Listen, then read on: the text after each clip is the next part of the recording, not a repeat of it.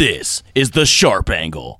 Every day on your favorite podcast player. So we've talked before on this show, obviously, about smart ways to bet, smart ways to go about betting.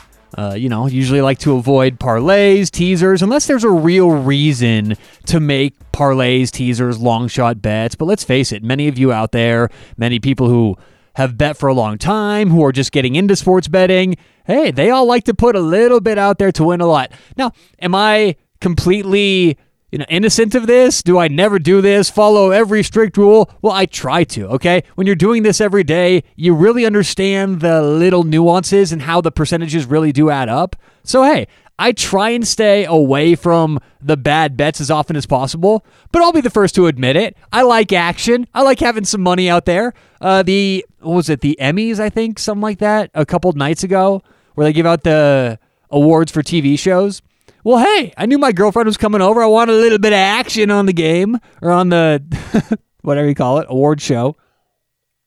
So I put uh, two dollars or two bets down, one for ten dollars to win five hundred, and the other ten dollars to win six hundred. What was my thinking here? Was my thinking, oh man, these are really good positive EV bets, EV being expected value, positive EV bets. I'm I'm projecting a a solid ROI on these. These are good value plays. No, no, that's what we always talk about on here. That's what 99% of my plays are. They're detailed, they're well thought out. But hey, sometimes you like to have a little bit of pizza money out there, right? You can you can go to the movies, you can go to dinner, you can have a nice night. All right, you could stay in and spend that money a different way. Some people like putting 10, 20, 30 dollars on the football game.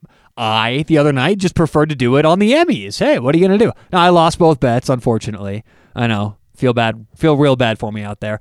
But and it was actually kind of funny because I just made these stupid bets before the thing started, and I'm sitting there with my girlfriend watching, and she's just like, she's just calling out all these winners as they happen, and she knows apparently a lot about this stuff.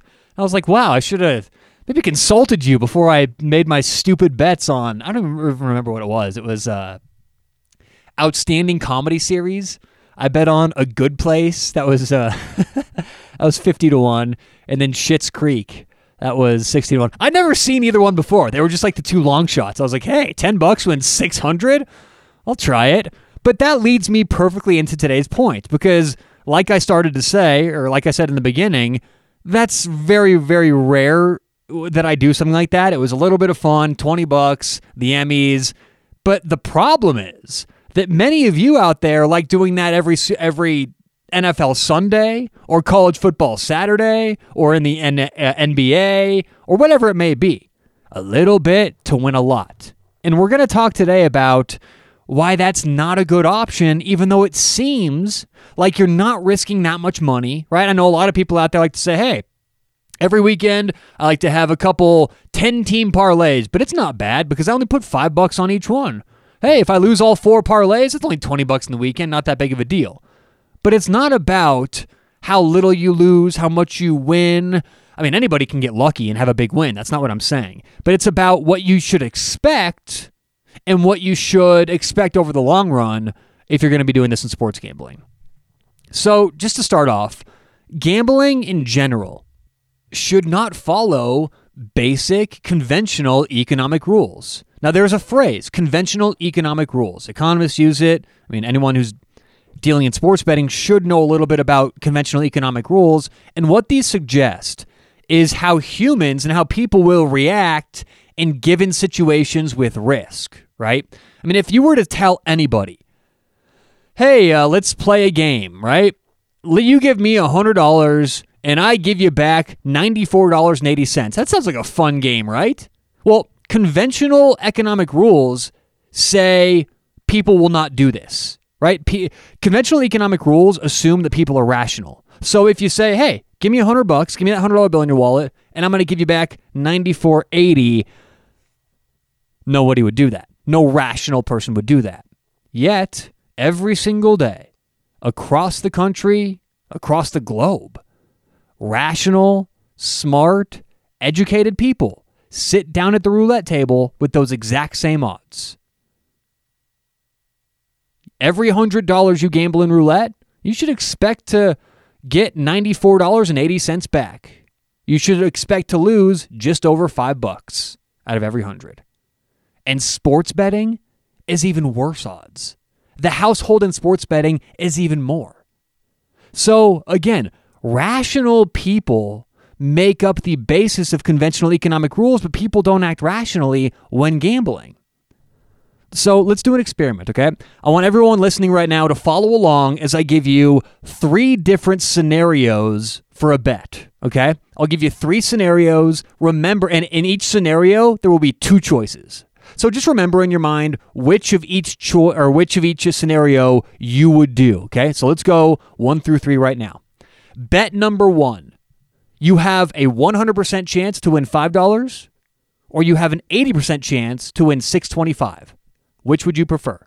Again, 100% chance to win 5 bucks, guaranteed 5, or there's an 80% chance you'll win 625. Which would you prefer? Question number 2. Again, that same 100% for the 5 bucks, would you rather be guaranteed the $5 or now I'm going to give you a 25% chance to win 20 bucks? Which one do you take? 100% to win the 5, guaranteed 5, or you want to roll the dice, 25% to make 20 bucks? Question number three that same 100% to make five bucks guaranteed? Or would you rather have a 0.5% chance to make $1,000? So again, guaranteed five bucks. Say, give me the five, walk away. Or you have a 0.5% chance to win a grand. Now, remember your answers in your head. This uh, experiment and this questionnaire was done. Uh, I got it from Wendover Productions. Wendover Productions is a YouTube channel. They do a whole bunch of stuff on economics. Uh, they're really good and they did this survey. So let's go through the questions and see what they got as the responses and how that compared to what you said. Question number one 100% chance to make $5 or 80% chance to make 625 75% of respondents answered they would rather have the guaranteed $5 rather than risking the 20% chance losing for the 625 question number two now we're getting into a 50-50 split half the people, 50% of the people, said they would take the 100% for the 5 bucks, no matter what, give me the $5, walk away. And half the respondents said they'd take the chance of the 25% for $20. So now it's about 50-50. Some people would still take the guaranteed 5, some people would risk it for the 20. Now here's where it gets interesting. And this is where psychology kind of plays a part where people are willing to play risk. What do you think the results were when given the option to win $1,000 uh, the 0.5% chance to win $1,000 or the 100% chance to win 5. 64% of people chose the $1,000 option. So nearly two thirds of people would rather take the risk on winning $1,000 rather than the guaranteed 5. Now, what do all three of these questions have in common? Believe it or not, every example I gave has the exact same monetary value. We just look at it differently the way we perceive this information and the way we prefer to spend our money. If you have a 100% chance to win $5, an 80% chance to win 625, a 25% chance to win $20, or a 0.5% chance to win 1000, all of the numbers I just gave have the exact same monetary value. It's all worth $5. If you play that let's let's go to question number 2, right? 25% of the time you're going to win 20 bucks. Well, let's say you, that that applies to maybe roulette. Every time you roll, you spin the wheel, you know you're going to lose three out of four, but every one out of four, you win that twenty dollars. Well, all that means is every four spins, you're winning twenty bucks. What in the what in the example when you're guaranteed the five dollars? What do you win every four spins? You win twenty bucks. So over the long run, if you were to replay these out over and over and over, every single example I gave has the same monetary value. Yet we look at each example very differently the way that we evaluate what $5 means to us and the way that we evaluate what $20 means to us and $1,000. Most of us are willing to take that risk for a lot of money knowing that we're just sacrificing the $5 or whatever it may be if we lose. So, what does this tell us about people? And what does this tell us about how people approach betting? This is very simple to me and very clear. This says that people hate losing more than they like winning. Again, psychologically, losing $5 means so much more to, to the average person than winning $5 does. again, with our example, everything was the same, but we don't evaluate it like that ourselves. Some things are worth more emotionally or personally, even though they're the same financially. It's very interesting when you start getting deeper and deeper and, and talking to people about why they do this. Everybody wants to hit big, but what they don't understand is that they're actually risking more with parlays and frankly teasers than they would be making straight bets in the first place. Again, many people prefer to bet a little bit to win a lot, but unlike the earlier example where everything had the same monetary value, right? The example I just gave, sports betting presents diminishing returns over the long run with these type of bets, parlays, teasers, and long shots. Now let's focus on parlays to start with. And I did a, a specific parlay podcast uh, a couple weeks ago, I want to say. I'm just scroll on down, you should find it. And what we talked about on there is there's very specific times when using a parlay is profitable. And we won't get too much into parlays right now, but the answer is it's almost never profitable. It's almost never financially worth it. What happens is a lot of people will put, you know, eight, nine, ten team parlays together and see this huge payout. You have to pay, you know, $10 to win a thousand, something like that. But what they don't understand is that parlays bring zero financial incentive. Unless the games are literally going on at the same time, you don't even have to make parlays. You could make those all in single bets and you'd make the exact same amount. If you if you had an 8 team parlay, $10 to win a 1000.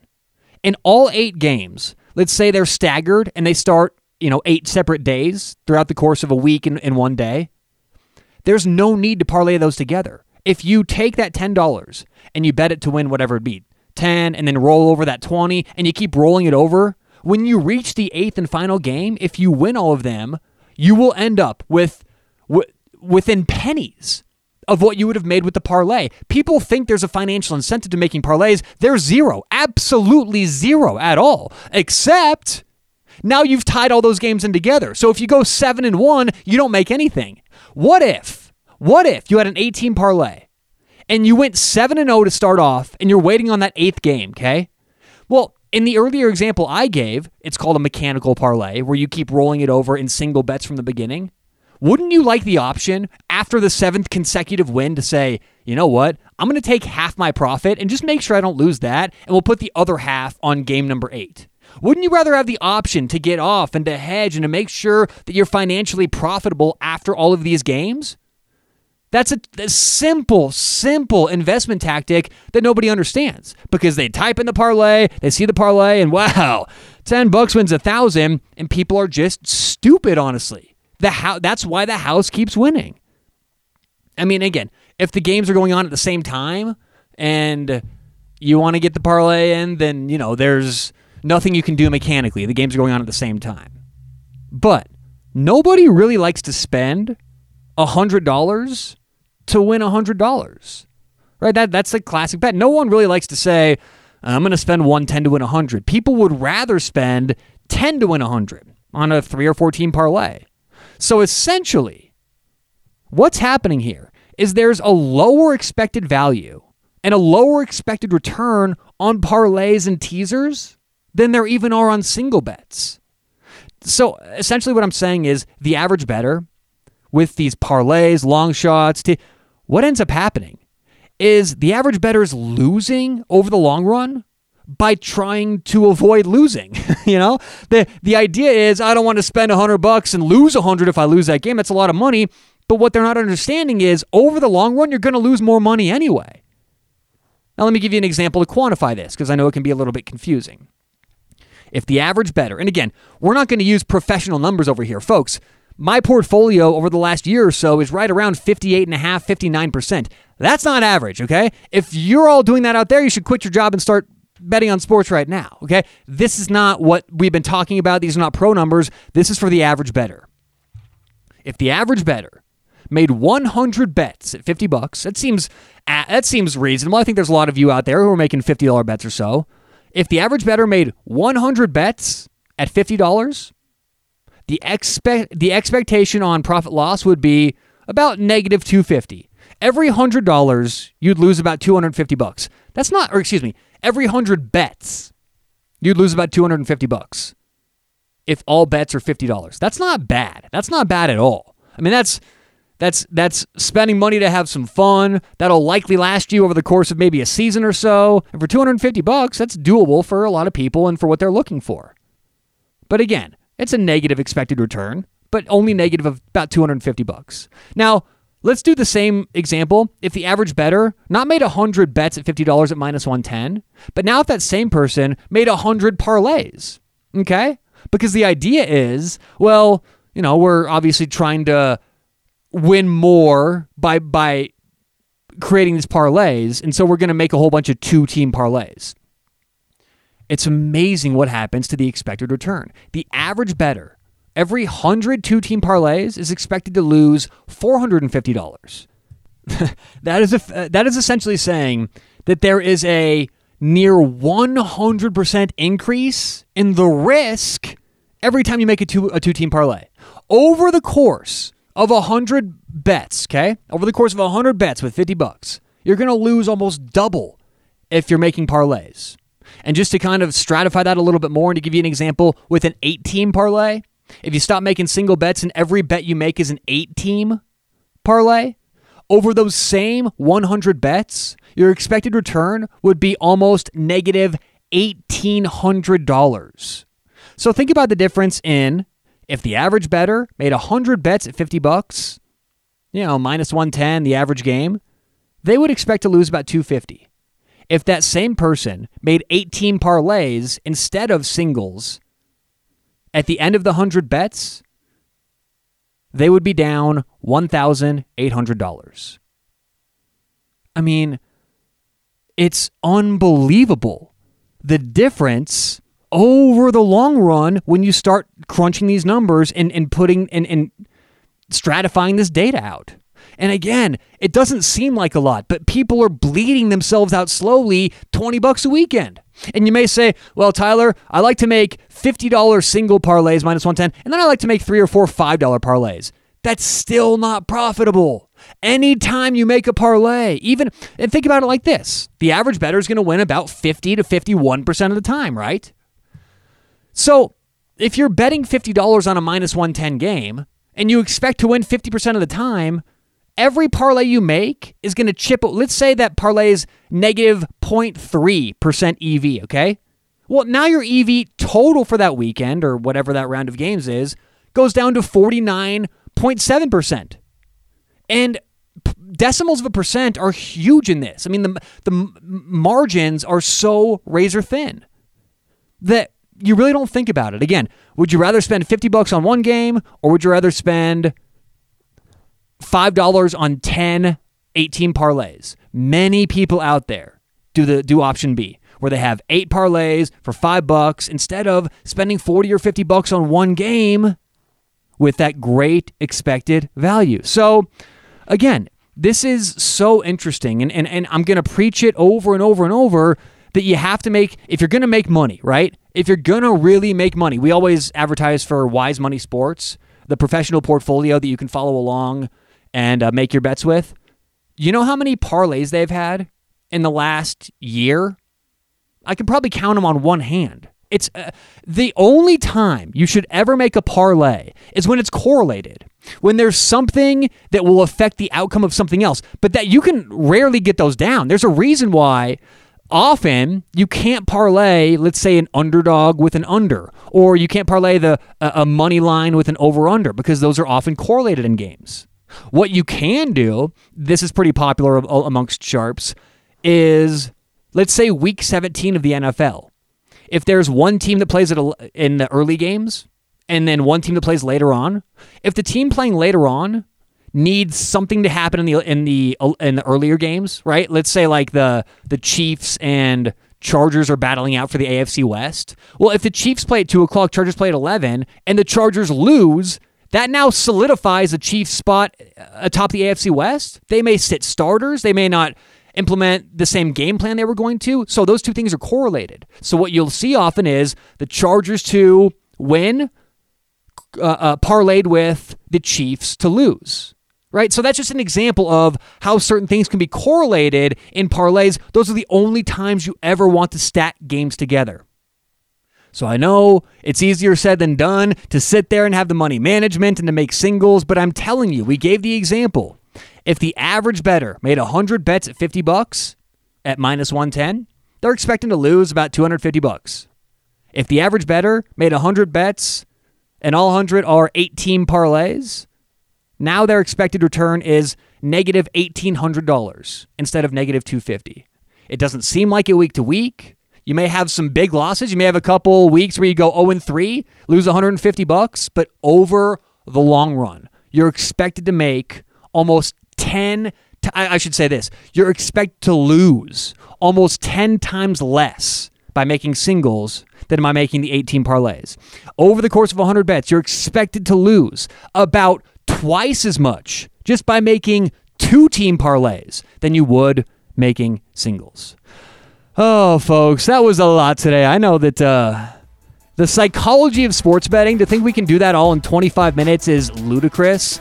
So, I mean, what we'll do throughout the year, probably every every Tuesday or so, conceptual stuff. So we'll talk about this again, dive into teasers, parlays, things like that. But today was a nice introduction the psychology of sports betting, why we like to bet a little to win a lot, and why it's usually not the good choice. We'll talk to you tomorrow on the Sharp Angle.